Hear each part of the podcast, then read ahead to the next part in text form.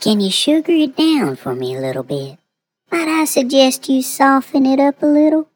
How about you sweeten up that message so that it doesn't make me feel so guilty? Just tickle my ear. I can't handle that hard stuff. Give me that soft spoken preaching. Give me that new age stuff. I don't need that old time gospel. I want that modern stuff. Can you be more relevant?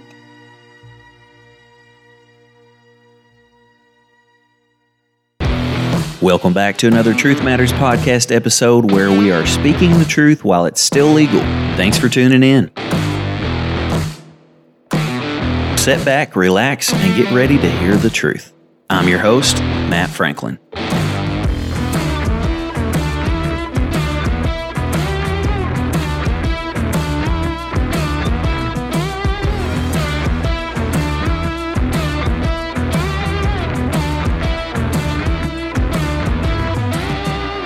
Hello, guys, and here we are again with another Truth Matters podcast, episode 65.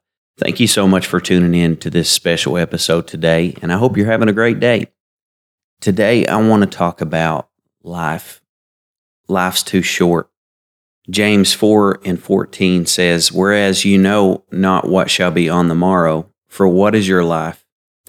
It is even a vapor that appeareth for a little time and then vanisheth away. What is life? Well, it's too short. I look back at my childhood and it just seems like yesterday I was going to school. I was playing with toys. I was uh, being a kid. I was outside running around, getting dirty, enjoying life as a child, no worries. And it just seems like in the blink of an eye, here I am. I'll be 35 years old this year and I have a beautiful wife and four beautiful children. I have my own business. I'm uh, I'm an adult. Here I am. And just yesterday, it seems there I was as a child. Life's too short. And you wonder sometimes, where did time go? When the truth is, time never stopped and time keeps ticking. And the question really should be where did I go? What did I do during those years? What have I accomplished in my lifetime that really matters? The real question will be when we stand before the judgment seat of God. Time won't necessarily be the issue. The issue will be what did we do with the time we had? Life's too short I came across this quote that says, Life is short, live it. Love is rare, grab it.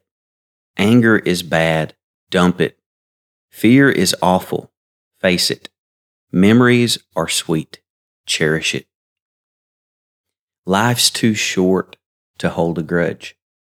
Life's too short to waste time on things that won't benefit the soul or benefit the hearts and lives of mankind. Life's too short not to do something that really makes a difference. Life is too short to spend it up on the fleeting pleasures of this world. Life is too short to worry about the yesterdays, to worry about the tomorrows, to worry about even your current situation. Life's too short to live in fear, doubt, and uncertainty.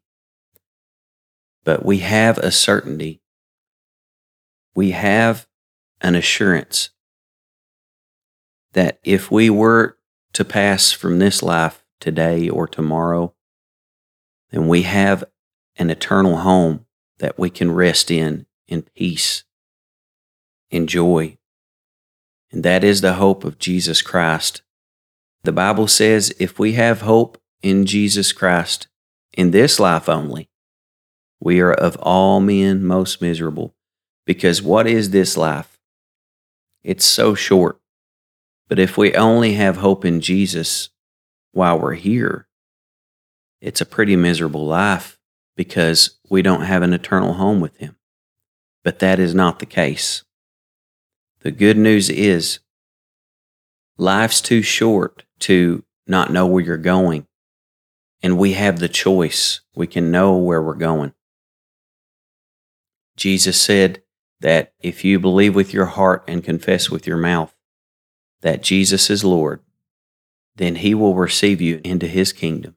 You will become born again. If you believe the price that Jesus paid, why would you want to take the chance?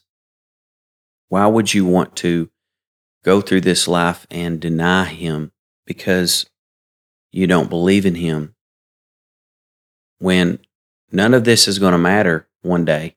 when you're gone, when this life is over, it's not going to matter. Uh, your banking account is not going to matter to you.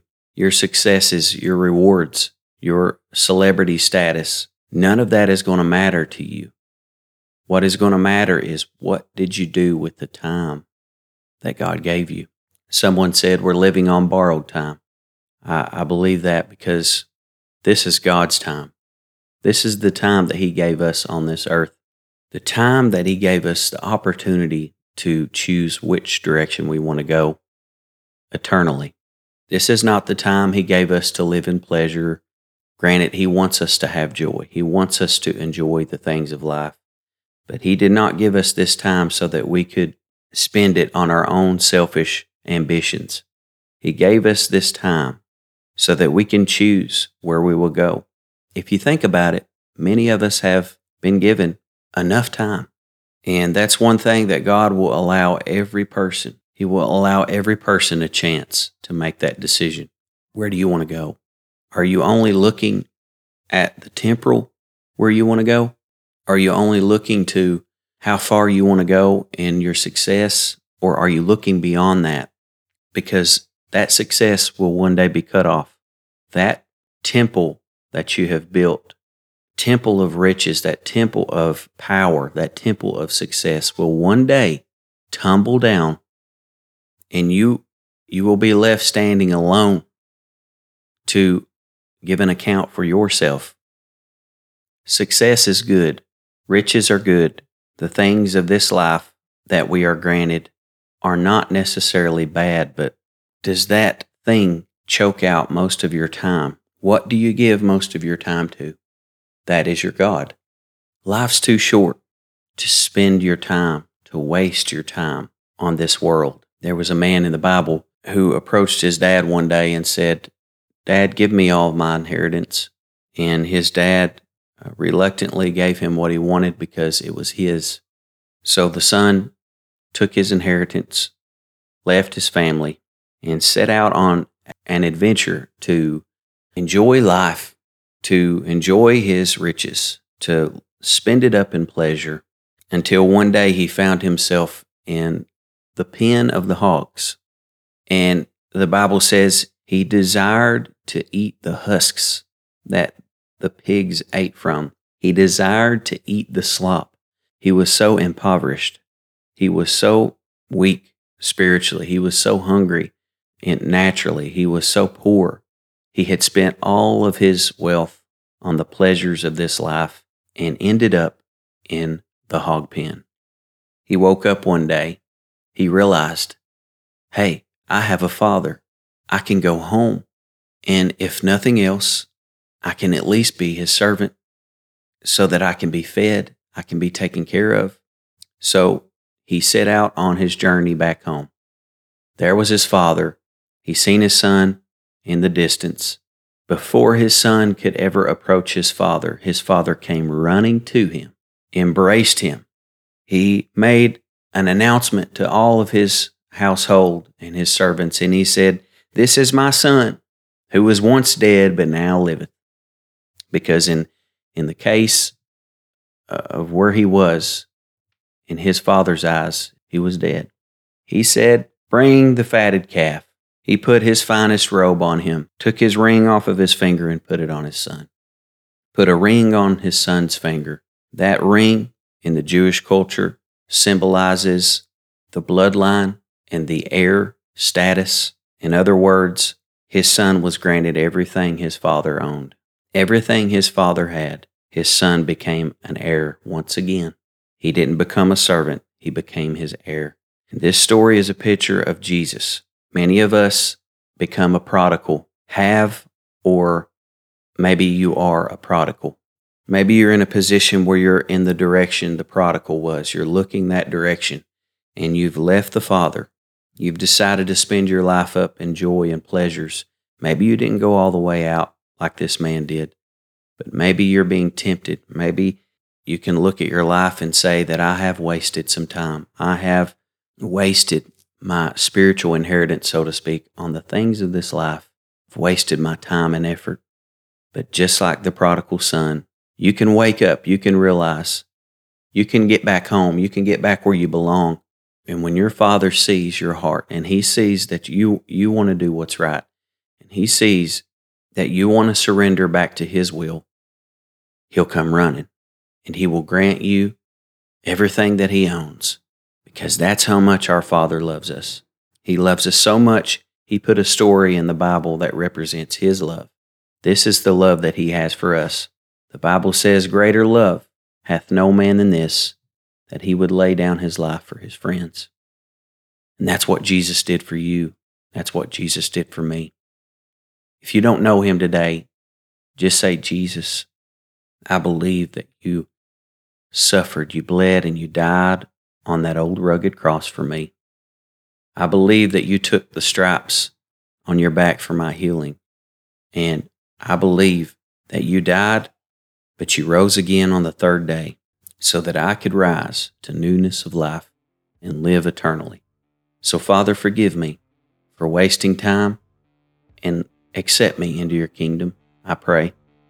Thank you, Jesus. I'll leave you with this scripture Psalms 90 and 12. So teach us to number our days, that we may apply our hearts unto wisdom.